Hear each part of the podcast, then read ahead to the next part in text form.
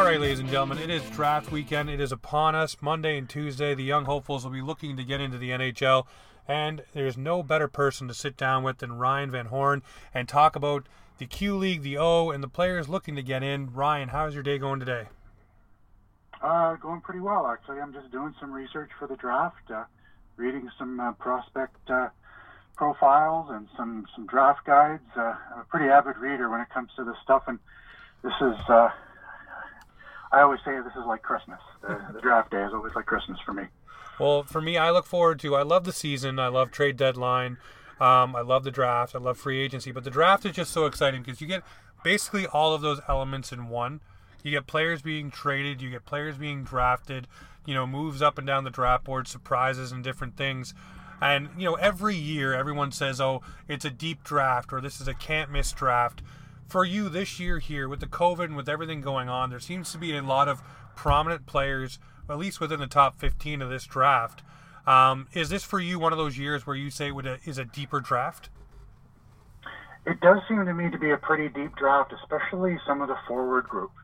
Uh, there's uh, and and there's some some interesting prospects. You know, uh, you know, a lot of movement in the uh, in that top eight to ten range um, with some of the forwards, and an interesting debate going on. Um, you know, everybody's a, uh, you know saying Alexis Lafreniere is a slam dunk number one pick, and I think he's probably going to go number one. But there's an interesting discussion to be had. What about Quinton Byfield? Does he possibly have more upside? And that's one of the things that I, you know, I think there's a there's a pretty good argument to be made, especially where Quinton is on the younger side uh, of his draft class. You know, like toward the young among the younger people being drafted uh, next Tuesday. You know, you, you got to think about upside. What's the player going to be like in five years? Uh, don't don't get me wrong. Alexi Lafreniere is going to be a great NHLer, um, but I think uh, it's to me it's not as clear cut who the number one is as some people suggest, which is why I can't even fathom Los Angeles taking anybody other than which of those two doesn't go number one. Uh, as much as I like Tim Stützle and as exciting a player as he seems to be, I just don't see the upside with him as as uh, as you see with uh, Lafreniere and Byfield. Um, so there's a, there's a, there's a, a couple interesting discussions there, as well as the wild card with the goalie, the Russian goalie Yaroslav Askarov. Where is he going to go? Uh, everybody says he's the greatest goalie prospect since Carey Price, and as anybody who remembers 2005, the Canadiens shocked the hockey world when they took Carey Price fifth overall, and I think that's very, it's very likely that the Russian goalie is going to go in the top ten. Well, you, it's a question of which team does it. Yeah, I was going to say you look at a team maybe like the Ottawa Senators who may want to shock the world and do something like that. You know, they're, they've been rumbling maybe to move the fifth overall pick, but maybe they take him with the fifth pick, or do they feel they can move up a couple spots and still be able to select Askarov, but recoup a couple maybe later draft picks as well? Um, I look at uh, the one thing that I was wondering with between uh, Quinton Byfield and Tim Stützle. Um, you look at those two players, and the only thing that I've heard about Stützle over Byfield is Stützle maybe uh, more NHL ready now. Um, you're right about the upside. Obviously, with Quinton Byfield, he's younger, and he does have more time to grow into that frame and have another year where he's kind of behind uh, almost Alexis Lafreniere in that regard. But that was one thing that I have had, heard from a couple other scouts that you know Stützle is a little bit more ready um, for the NHL than Byfield. I'm wondering what you think on that. Well, he does have the advantage of having played professional hockey. Um, I don't think he has the size that Byfield has. Honestly, I think Byfield has a more NHL frame um, than, than Stützle does. You know, and, and the, the caliber of the the German, the, the Bundesliga or the Dutch Elite League, whatever you Deutschland Elite League, whatever it's called in English, I'm not sure. The DEL. Um, is not that great. Now, Stützle has has played well against his peers uh, when when he's had the opportunity. So, I, you know, I don't think that you you can sort of, you know, you sort of give, don't give him down downgrade him for for the fact that he's playing in the week league. He's he's playing professional hockey uh, at the top level in his league in his draft year, which is not a lot of guys do that. You know, there are a lot of Swedes that do that, and a lot of Finns that do that. But and he played well, and when he's played uh, against a peer age group in international competitions, he's lit it up. So uh, to say that Tim Stützle is more NHL ready, um, I mean, he, uh, people people could say that. I don't necessarily agree with that because I think he needs a little more seasoning at um, a higher caliber professional league uh, before he can make it in the NHL. Uh, that's not to say that I think that Quinton Byfield is going to make the NHL this year. I think he probably needs at least one more year of junior. Ideally, uh, we all remember how much somebody like Joe Thornton struggled as an 18-year-old with Boston. Um, it is it is a, a, a huge jump, and if a player doesn't have the ability to think the game at a much higher level, and, and it, you're, you're going up two notches because you're skipping the AHL. So for an 18 year old to do that, you have to be able to think the game very quickly. Um, I don't know that either Stützle or Byfield have that right now, and certainly Byfield has a much more projectable NHL frame than Tim Stützle does. Well, you look at the the top ten in this draft, and obviously we're talking about Alexa Lafreniere maybe not being a slam dunk. Also, in here, Rumble is the Rangers are listening to offers on that first overall pick. I'm wondering for you, um, you look at guys like Marco Rossi and Lucas Raymond and Cole Perfetti. Um, for those three guys, obviously, those seem to be the three magic balls that are in the air. Um, maybe throw Jamie Drysdale in there as well. But you throw those balls in the air, and you know it's basically jump ball where they fall. Um, I'm wondering for you, for the Ottawa Senators, obviously you have Stützle, and we talked about maybe shocking with Askarov. Um, but do you think for Ottawa at five that they go after a guy, um, you know, that doesn't go to Detroit like a Cole Perfetti or a Marco Rossi? And I'll ask even deeper question for Detroit. Um, is the Cole Perfetti thing a slam dunk, and is that what Detroit is going to do, given all the ties and everything we've heard? Well, I, I, I don't know necessarily that it's a slam dunk that uh, that Detroit will, will pick Cole Perfetti at four. Um, you know, they may like him. I think Cole Perfetti is a great prospect. Uh, after um, their selection of Moritz Seider at number six last year, um, I'm ready for another De- Detroit surprise. um, you know, everybody said last year when they took Seider at six uh, that it was a reach that they could have traded down, and that's really where where it comes down to. Detroit, er, you know, everybody looks at the rankings and everybody thinks that that all scouts see these players in the same way. But every team has preferences, and every team has different opinions about who they think is better. So, you know, you and you may not be able to move down. You may try to move down, and you think, okay, well, no, we, we can't trade down because if we go down below Anaheim, we're not going to get that guy, for example, or go down below New Jersey, um, or you know, Buffalo or Minnesota. That top ten, you have to look at who who is going to be picking if you let that player go.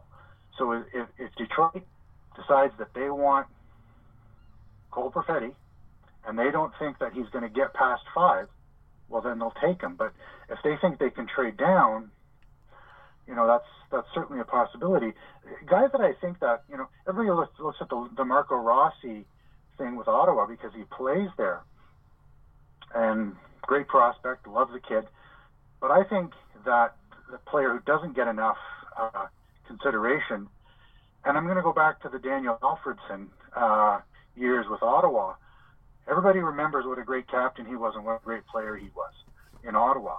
Um, I don't think that the the fact that Lucas Raymond is a a Swede with the same kind of game that Daniel Alfredsson had um, is is getting enough consideration. I think that that Ottawa, if they get Lucas Raymond, they'll say, "Hey, look, we've got ourselves another uh, Daniel Alfredsson," which is which is putting a lot of pressure on a kid but he, he can handle it. He's he's proven that he can handle that kind of pressure, and I think that uh, somebody like like Lucas Raymond, who's also a year younger than Marco Rossi, which is something that I always take into consideration when you're comparing draft eligible prospects, is uh, you know Lucas Raymond is a 17 year old. So when I compare his performance this year to Marco Rossi, I look at Marco Rossi last year, not Marco Rossi of of his of, of, of his most recent season because it's really not fair. You're getting that extra year of junior hockey or the third year, and that's the year when a lot of junior players, especially if you're playing your third year in the league,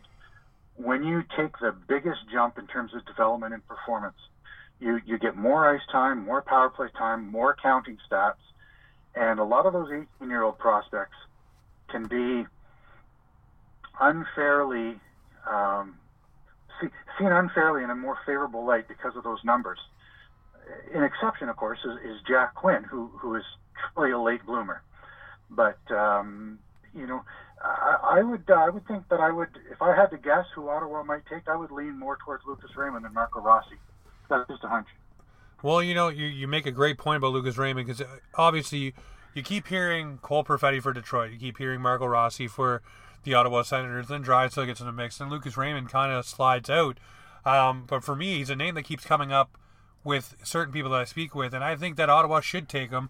Um, I really hope Ottawa doesn't trade that pick. Um, I want to look at it like this: for the Toronto Maple Leafs, as a team that we cover a lot in this this, this podcast here, um, with the 15th overall pick, I'm going to ask you first: Do you think Toronto keeps that pick, or do they trade that pick and move down in the draft?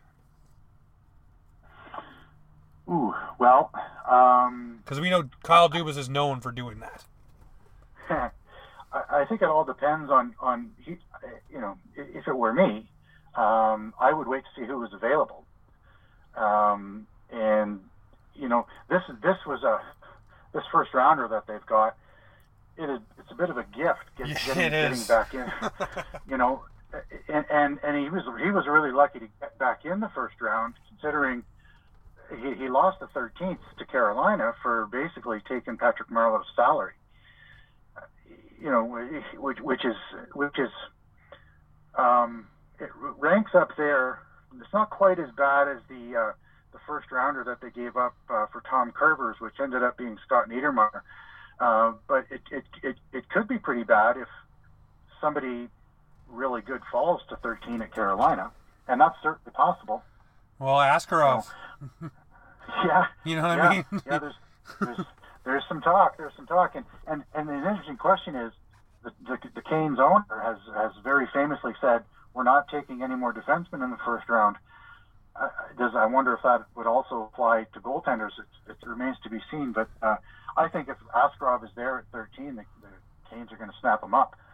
But to answer your question about Toronto, um, at 15, I think if, there's a couple really good, solid defensive defensemen who are 18 years old and are pretty close to NHL ready. And one of the things that Toronto, as everybody knows, they're in a huge cap crunch right now. So to get a guy like maybe uh, Braden Schneider is the the, biggest uh, the biggest name of that too.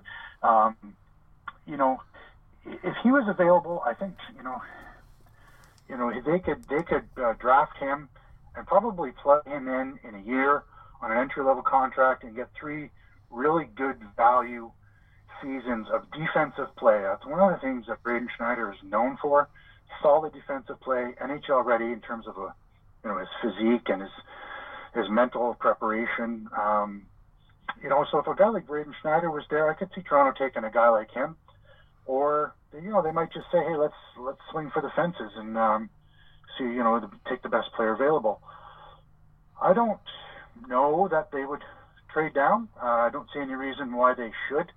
They, um, but you know, anything's possible. You know, but I think if if if a guy like Askarov is there, or or Braden Schneider, yeah, I could see see him, or you know, even another guy like um, Seth Jarvis. Is he from the Western Hockey League, the Portland Winterhawks? A lot of similarities uh, between his game and Mitch Marner. Um, you know, and I could see them uh, not trading down if a guy like Seth Jarvis was available. Well, another player that's come up for the Toronto Maple Leafs, and I'll ask you this, is Dawson Mercer. Um, I've seen a lot of drafts have him ranked in the in the twenties, low twenties. Um, do you think Toronto would go for another forward? I mean, they seem to be having a glut of those, and, and we all know we just talked about it, the defensive woes and what they need for for D in Toronto. Um, do you see any link between them and Dawson Mercer? Um, I, I, I, he's he's not a guy that jumps out at me as a Toronto type of player.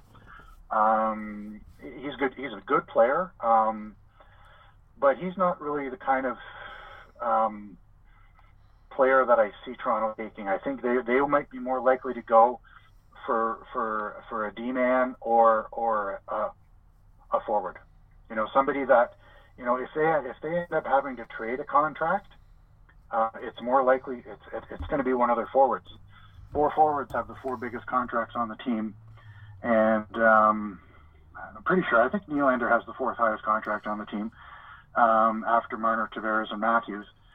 And um, so the you know the likelihood that they might need to get a cheap forward um, is is more likely, and so getting getting a forward who can who can come in in, in a couple years, or you know they've got the this uh, Robertson kid from Peterborough last year. I think he's a he's a pretty good candidate to, to slip into that role. Yep, you look at a player like STA or Korshkov they got some of those young yeah. players on, on entry level deals that could slide in. Yeah. Yeah, but uh, Mercer though is, is just he just doesn't strike me as as the kind of player that that Toronto. I mean, is he the kind of player that Toronto needs? Um, you project again Dawson Mercer what he's going to be like in four or five years. Toronto in, in the playoffs has been criticized for not having enough jam, not having enough physical players. Um, yeah, I, you know, I, I can see that as a as a as a good argument to make, but you don't you don't draft a player at 18 based on your organizational needs. You go out and you get a player uh, because right now the, the time for Toronto to go after it is now. So you want a player that's NHL ready to do that, provide that that need, to fill that need now, rather than drafting and waiting five years for it. Well, we, we just talked a moment ago about Kyle Dubas and the love of uh, swinging for the fences, so to speak.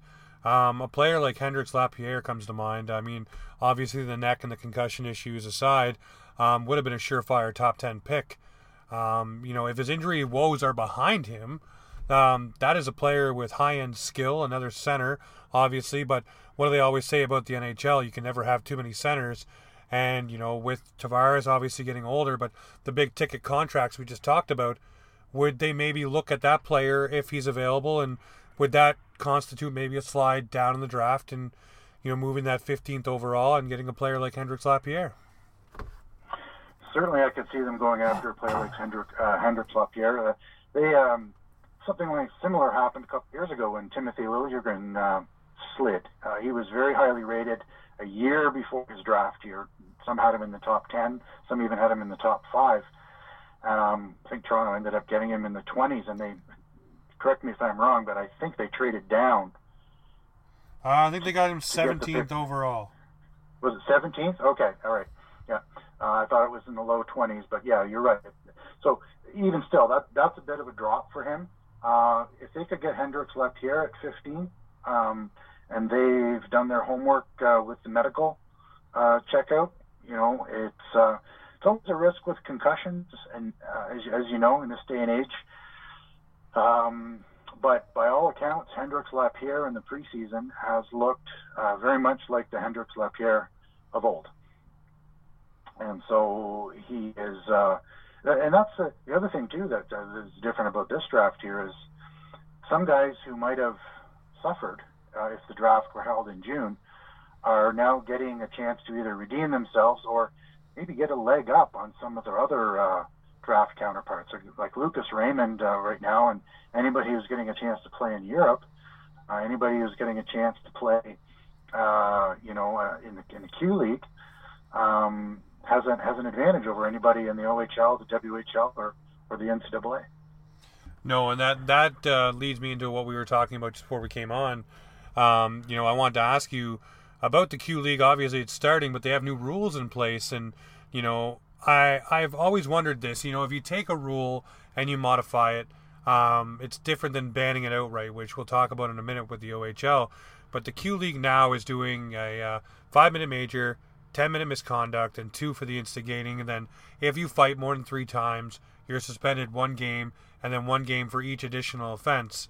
Um, I want to ask you: Do you agree with that rule change? Obviously, hockey is going away from fighting, and fighting is going away the dodo bird, as they say. But Do you like the way they set that up for the Q League? And, and obviously, it was a concession they had to make to get the funding, to keep the league going, and keep the doors flowing and everything like that. But I'm wondering for you, um, do you like what was shaken out there for those rules? Well, my my thinking on fighting has evolved over the years. Um, I'm 52 years old now. When I was younger, um, I was, you know, uh, I uh, my my style of hockey was, you know, the Brendan Shanahan style of hockey, and you know, Gary Roberts and Keith Tkachuk. Those are my favorite players back in the '90s. Um, the game of hockey has changed, um, and I'm not saying that I want to completely ban fighting because I've seen the kind of hockey that can be played when fighting is not allowed. Uh, it can be pretty chippy, a lot of stick work, and one of the things that I think is really important um, that they've done with hockey is they've taken out a lot of these sort of choreographed fights. We don't see a lot of these two guys just standing, um, you know, at the face-off, giving each other, you know, the nod and hey, you want to go, and then they drop the gloves, and those guys sit on the end of the bench for the rest of the game, and they only come out to do that.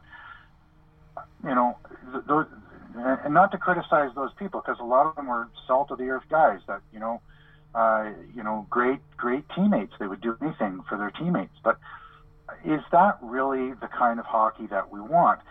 You know, hockey fights that are organic, that come out of the intense competitive nature of the game, I have no problem with. Um, I think it's really important uh, as well that you keep the instigator. That's one of the things that I think, you know, a lot of people didn't like that rule, but I think what is as important about the instigator is if you're going to, there's this unwritten code or rule in hockey, um, and the problem is that it's unwritten. So, no, nobody really sort of administers, you know, what's right or what's wrong. There's no judge. It's just whatever you think. So if, if you see a clean body check, perfectly clean legal body check by a player, and then a bigger person, a bigger player on the other team comes in and starts a fight just because that person made a good body check. I, I happen to disagree with that as a code because if the hit is clean, I, I, I argue the code should not allow for somebody who's bigger to come in and start a fight. So that's why I like the instigator rule. Uh, if the hit's dirty, totally different story. So what the Quebec League has done, and I understand that they've had the, you know, the um, the financial pressure, and they need that because, especially in Quebec, they're not allowed to have any fans in the rinks. Unlike here, uh, where I live in Nova Scotia, so we're, you know, in the, the six maritime teams, they we're in the Atlantic bubble, as it's called. So teams like the Halifax Mooseheads, for example, uh, they're allowed to have about 2,000 fans in the in the rink. It's a big arena, 10,000 seat capacity, but 2,000 is much less than than than 10,000. Uh, but it's still a lot more than the Quebec League teams are allowed, which is nothing. So they need the money if they want the league to survive. Um, you know, financially through the season, um, I, I see that they have really no choice to make and and the rule that they've imposed in the Quebec League, to me, is not that drastic a change. It's certainly not as drastic as what's being proposed in, in Ontario right now, which is to completely ban it. And they even talk. I even heard somebody talk about banning body checking, which I think is ludicrous. Yeah. Well, um, I mean, if you look at I mean, the proposed for the OHL, if you take out body checking, you first have to ask, okay, is this a short-term thing because of COVID? And are you signing on for this to happen and be the way that you do things for the year? Or is this permanent? If it's permanent, I cannot see the OHL going for it. I mean, it's ludicrous. You're, you're taking away yeah. the the very aspect of the game. And I brought up the, uh, the the Q because they're at least allowing fights to still happen. My concern here is you take fighting out of this level, but you still allow it in the AHL and the NHL. Then what happens when a guy who is new to the league comes up and there's a seasoned guy who is known to be a little rough and tumble, we'll throw Tom Wilson's name out there, comes in and mixes it up with a guy and pops him in the chops. Buddy doesn't know how to defend himself, and next thing you know, we're getting well, Tom Wilson shouldn't have gone after him. The guy didn't know how to fight. You know, he came up at a time where there's no fighting in the Q or the O. You know, this is ridiculous. You know, I think it should still be there in a sense, like the Q has it still. I know there's obviously huge detriments not to do it, but you have it there so those guys still have the ability to muck it up and, and understand what getting popped in the chops is like and not getting it for the first time when you get to the big dance or the AHL or whatever league you go to. You know what I mean? I, yeah. I think you have to prepare these young guys for those kind of things and removing body checking and then fighting completely like the OHL is being proposed from the Ontario government, I think that's absolutely insanity and I think you you set that league up for failure if you do so. Yeah, I mean I, I can I can you know, I, I, I think players know, uh, you know, when they go up a level and they haven't don't have that experience, they tend to they tend to not um, get into situations like that, and that's one of the reasons why I think the instigator penalty is so important. Is that you, it, it, it it's a deterrence for situations like that where a player uh, can can can you know say I just I just know that I'm not capable of of standing in there with a guy who's an experienced fighter um, so situations like that, where a guy like Tom Wilson will go after somebody, if he knows that he's going to put his team down a man, he might be less likely to do that. And that's why I think the instigator rule is so important. Um, because uh, honestly, if a player hasn't done something that's dirty, I don't think that they have to answer the bell. You know, my, that's that's that's probably you know where my thinking has has changed a great deal. There are some players out there that there's no reason for them to be fighting. And in fact, I think it's foolish for a lot of them to be fighting. Not that I have a problem with fighting, uh, but I think it's not for every player. So I don't think that a, a skilled player who's going to help his team by doing anything but fight should have to be involved in a fight unless they've done something dirty to another player. So, you know, I, you know, but body checking is a whole other level. And you know, if I think you could easily ban fighting for a year as a temporary measure uh, or put strict penalties on it. If you're banning body checking, I think you're changing the game too much. Uh, and you're almost better off not not playing because the, developmentally um, you're asking the players to basically play pond hockey, which I guess you could argue is better than nothing. Um, but I, I, I just think that you're you're changing the game way too much. I, I don't know how how you would how you would police that. Like, what's the what is the difference? Like, you know, from a public, and I understand why they're doing it. It's for, for for health for health reasons. But what is the difference between two players jostling for position in front of the net and a body check? Yep, it's true. How, you know, so so are we gonna are we gonna are we not gonna have uh, you know people fighting for a loose puck in the, against the boards or fighting for position in front of the net. You know, you can't. This this concept of social distancing. If, if you're going to let players play, then and and the reason why you're you're banning body checking is for for, for fears of spreading coronavirus. Well, there's a long list of other hockey plays other than a body check that should also be taken out of the game if you're doing it for safety reasons. And if you're going to do that, then I think you have to really look at is it safe to be playing this game at all? That's well. Right?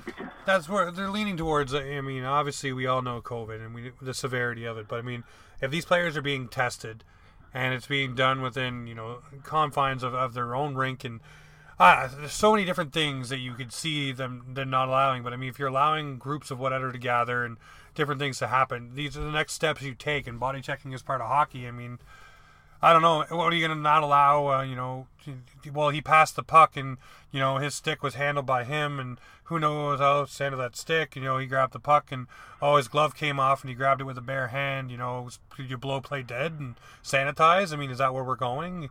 I think you need to to let the flow go.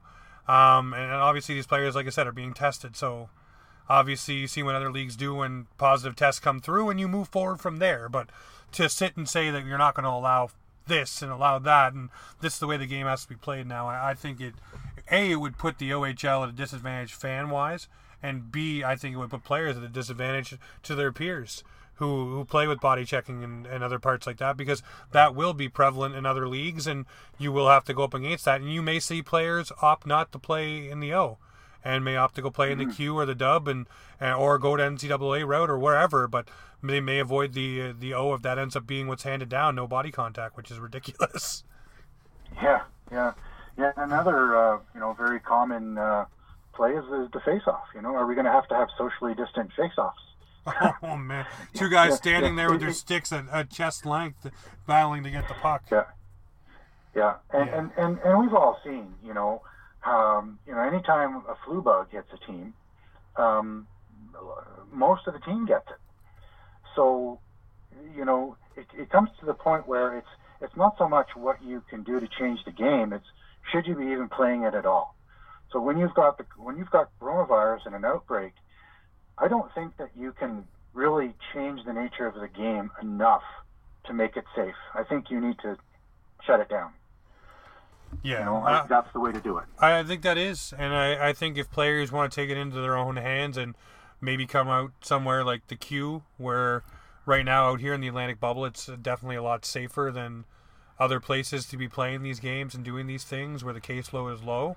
I think that players should be allowed to uh, to move if they're going to, but it's it's a it's a new world we live in. It's you know everything's different, everything's new, everything's fresh, and everything's going to come at you at 100 miles an hour, and you now have to react and figure it out.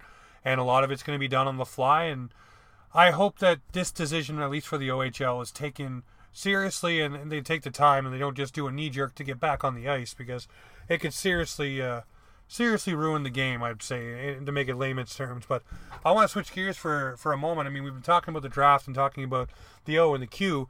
Um, I want to let everybody know who you are and what you've covered and what you've done. So, what, where'd you get your start in hockey, and what struck that match for you? Well, my you know, as, as like any Canadian kid, I was uh, very um, you know very much a passionate hockey player. Uh, you know, played a lot of pond hockey. I grew up in, I was born in Ontario and grew up in Montreal. Um, spent a lot of time on, on the uh, suburban ice rinks of, of Montreal.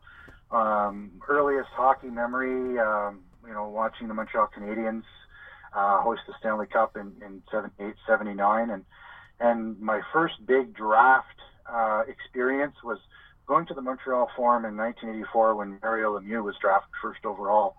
Um, and then uh, hearing the buzz in the crowd when the Montreal Canadiens moved up, they had a couple high picks in the first round uh, that, that year.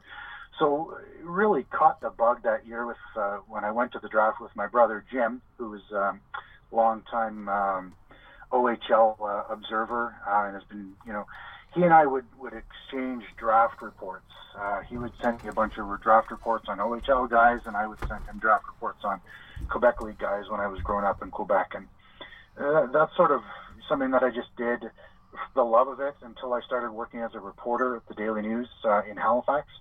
Started covering uh, hockey back in 1998, covered a year of university hockey, and then started covering the Halifax Mooseheads the year, the first year that they hosted the Memorial Cup back in 1999, and covered the team for four years. And while I was there, um, made a connection with uh, Chabot Cormier, who was one of the founders of uh, International Scouting Services, uh, a hockey scouting service that was started in Antigonish and uh, now operates as ISS Hockey um, out of Ontario. And uh, had a great run with them. I was doing a lot of uh, editing of their scouting reports and and what I did as a journalist for, for them. I was writing profiles and got to interview a bunch of players that I never probably would have had access to as a journalist, uh, um, you know, working for the Daily News in Halifax because I would never have a reason to write about them. Um, I remember, you know, interviewing guys like uh, uh, Ryan O'Reilly, Victor Hedman, and uh, James Van Riemsdyk and Patrick Kane, and all these guys, and it's really fun now to to watch them uh, go on to become superstars in the NHL and win the Conn Smythe Trophy and uh, Norris Trophy and MVP awards and Art Ross trophies. It's uh, as a hockey fan and someone who really enjoys watching a, a player go from teenager to a star in the NHL. Um, it's really rewarding to have had that experience.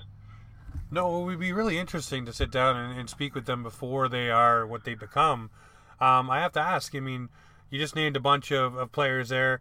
For you, is there one player that when you interviewed him or you spoke with that sticks out in your mind? You're like, this guy here, this guy here is going to be something. And maybe there was a little bit of buzz around him, but not a, a you know a genuine like this is a superstar? Just one guy that you can maybe pick out and say, I knew this guy was going to go. uh, 13 year old Sidney Crosby. That's a pretty I, easy when I, when I interviewed Sidney, he was 13 years old, and he was uh, he had uh, just finished uh, torching the uh, Bantam League uh, as an underager. He always played as an underager, and he had gone to the Dartmouth Subways camp as a 13 year old kid, a scrawny little. I think he was five six, 140 pounds or something, not very big. And I remember interviewing him. He had he had basically made the team and uh, Brad Crosley, who was then the coach of the of the Subways, uh, said, you know, he, he made the team. He legit made the team, but he wasn't old enough to play in the midget league, so he asked for permission. And I remember interviewing him at the time about why he wanted to do it.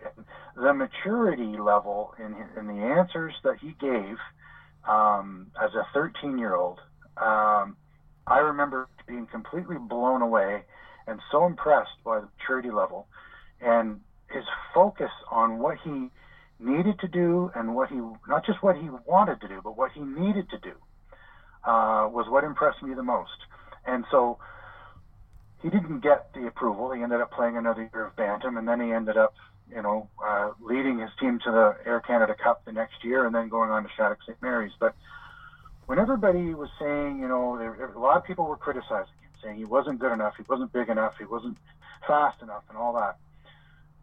I always knew that he would do whatever he needed to develop and get better because that's what he spoke about when he was 13 years old.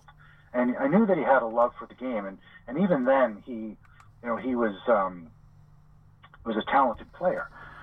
But the other thing that sticks out for me uh, when I was working at the Daily News, one of my one of my bosses. Uh, before I worked in sports, I worked in business as a business reporter. And the business editor uh, at the time, he's since passed away, it was Don McLeod. And he was a, a referee assigner in minor hockey. And I remember him telling me that when Sidney Crosby was playing novice hockey, novice hockey, he had heard all the buzz about this kid. And so he assigned, he's, I gotta, I gotta see what this is all about. So he assigned himself to a game where Sidney Crosby was playing because he wanted to see firsthand. Now, I have never been a hockey referee, but I can't imagine there's any better seat in the house than being a referee. You know, if you if you because uh, you have to follow the play. Yep, you, you have, have, to, watch be right it. Yep. there with the puck. Um, so you're not just watching, but you're you're you're you're immersing yourself in the game.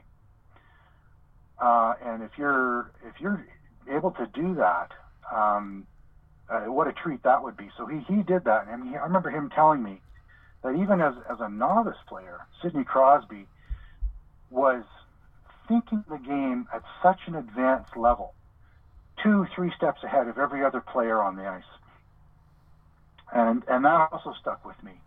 Um, so that's you know that's probably you know I would have to rank that up there was if not my most favorite, certainly one of my most favorite memories and interviews of of, of seeing a young player and then being pretty certain that he was going to be. I never imagined he was going to be the player he became, but I was pretty certain he was going to make it to the NHL and be a productive player. Well, uh, he's he's he he he, he owes um, you know all, he takes he should deserve all the credit for for working and developing his talents, which were there, because he is a very dedicated uh, fitness regimen in the off season, and that's that's what's helped him be the great player that he is. well, I mean, is there any other player other than Wayne Gretzky that comes to your mind? I mean, that is just bred to play hockey. I mean, Sidney Crosby. You, you can talk about the you know shooting the pucks into the dryer. You can talk about all the different things that he's done, but I mean, at the end of the day, this guy is you know he's built to play hockey. Absolutely, 100% built to play hockey, and to hear those stories, I mean of making the team but not being old enough and not getting the permission and obviously we know what happens with heading off the Shattucks and and the rest of the story goes from there but to get to see that at that age and just the poise I mean he's so groomed right and I mean we look now and a lot of guys are groomed with their answers and stuff like that. But just I've heard stories just the way he answered things, like you were just saying. You know, it's just another level. It was like speaking to someone who's played the game for so long, but it's just so young. And you're like, wow, how are, how are you answering that? How are you, how are you coming out this way? Sometimes, you know, with hockey players, they're they're lost to find the words, and he's just able to rattle it off top of his head, knows exactly, you know, what he needs to work on, what he needs to do, and how to get better. And it's like, whoa, you're 13, 14, 15 years old. This is insane. Yeah, yeah, very impressive. Definitely um, built to play hockey, and I can't think of, of anybody of anybody else who, um, who who who who even comes close. You know, from my perspective, from what I've seen.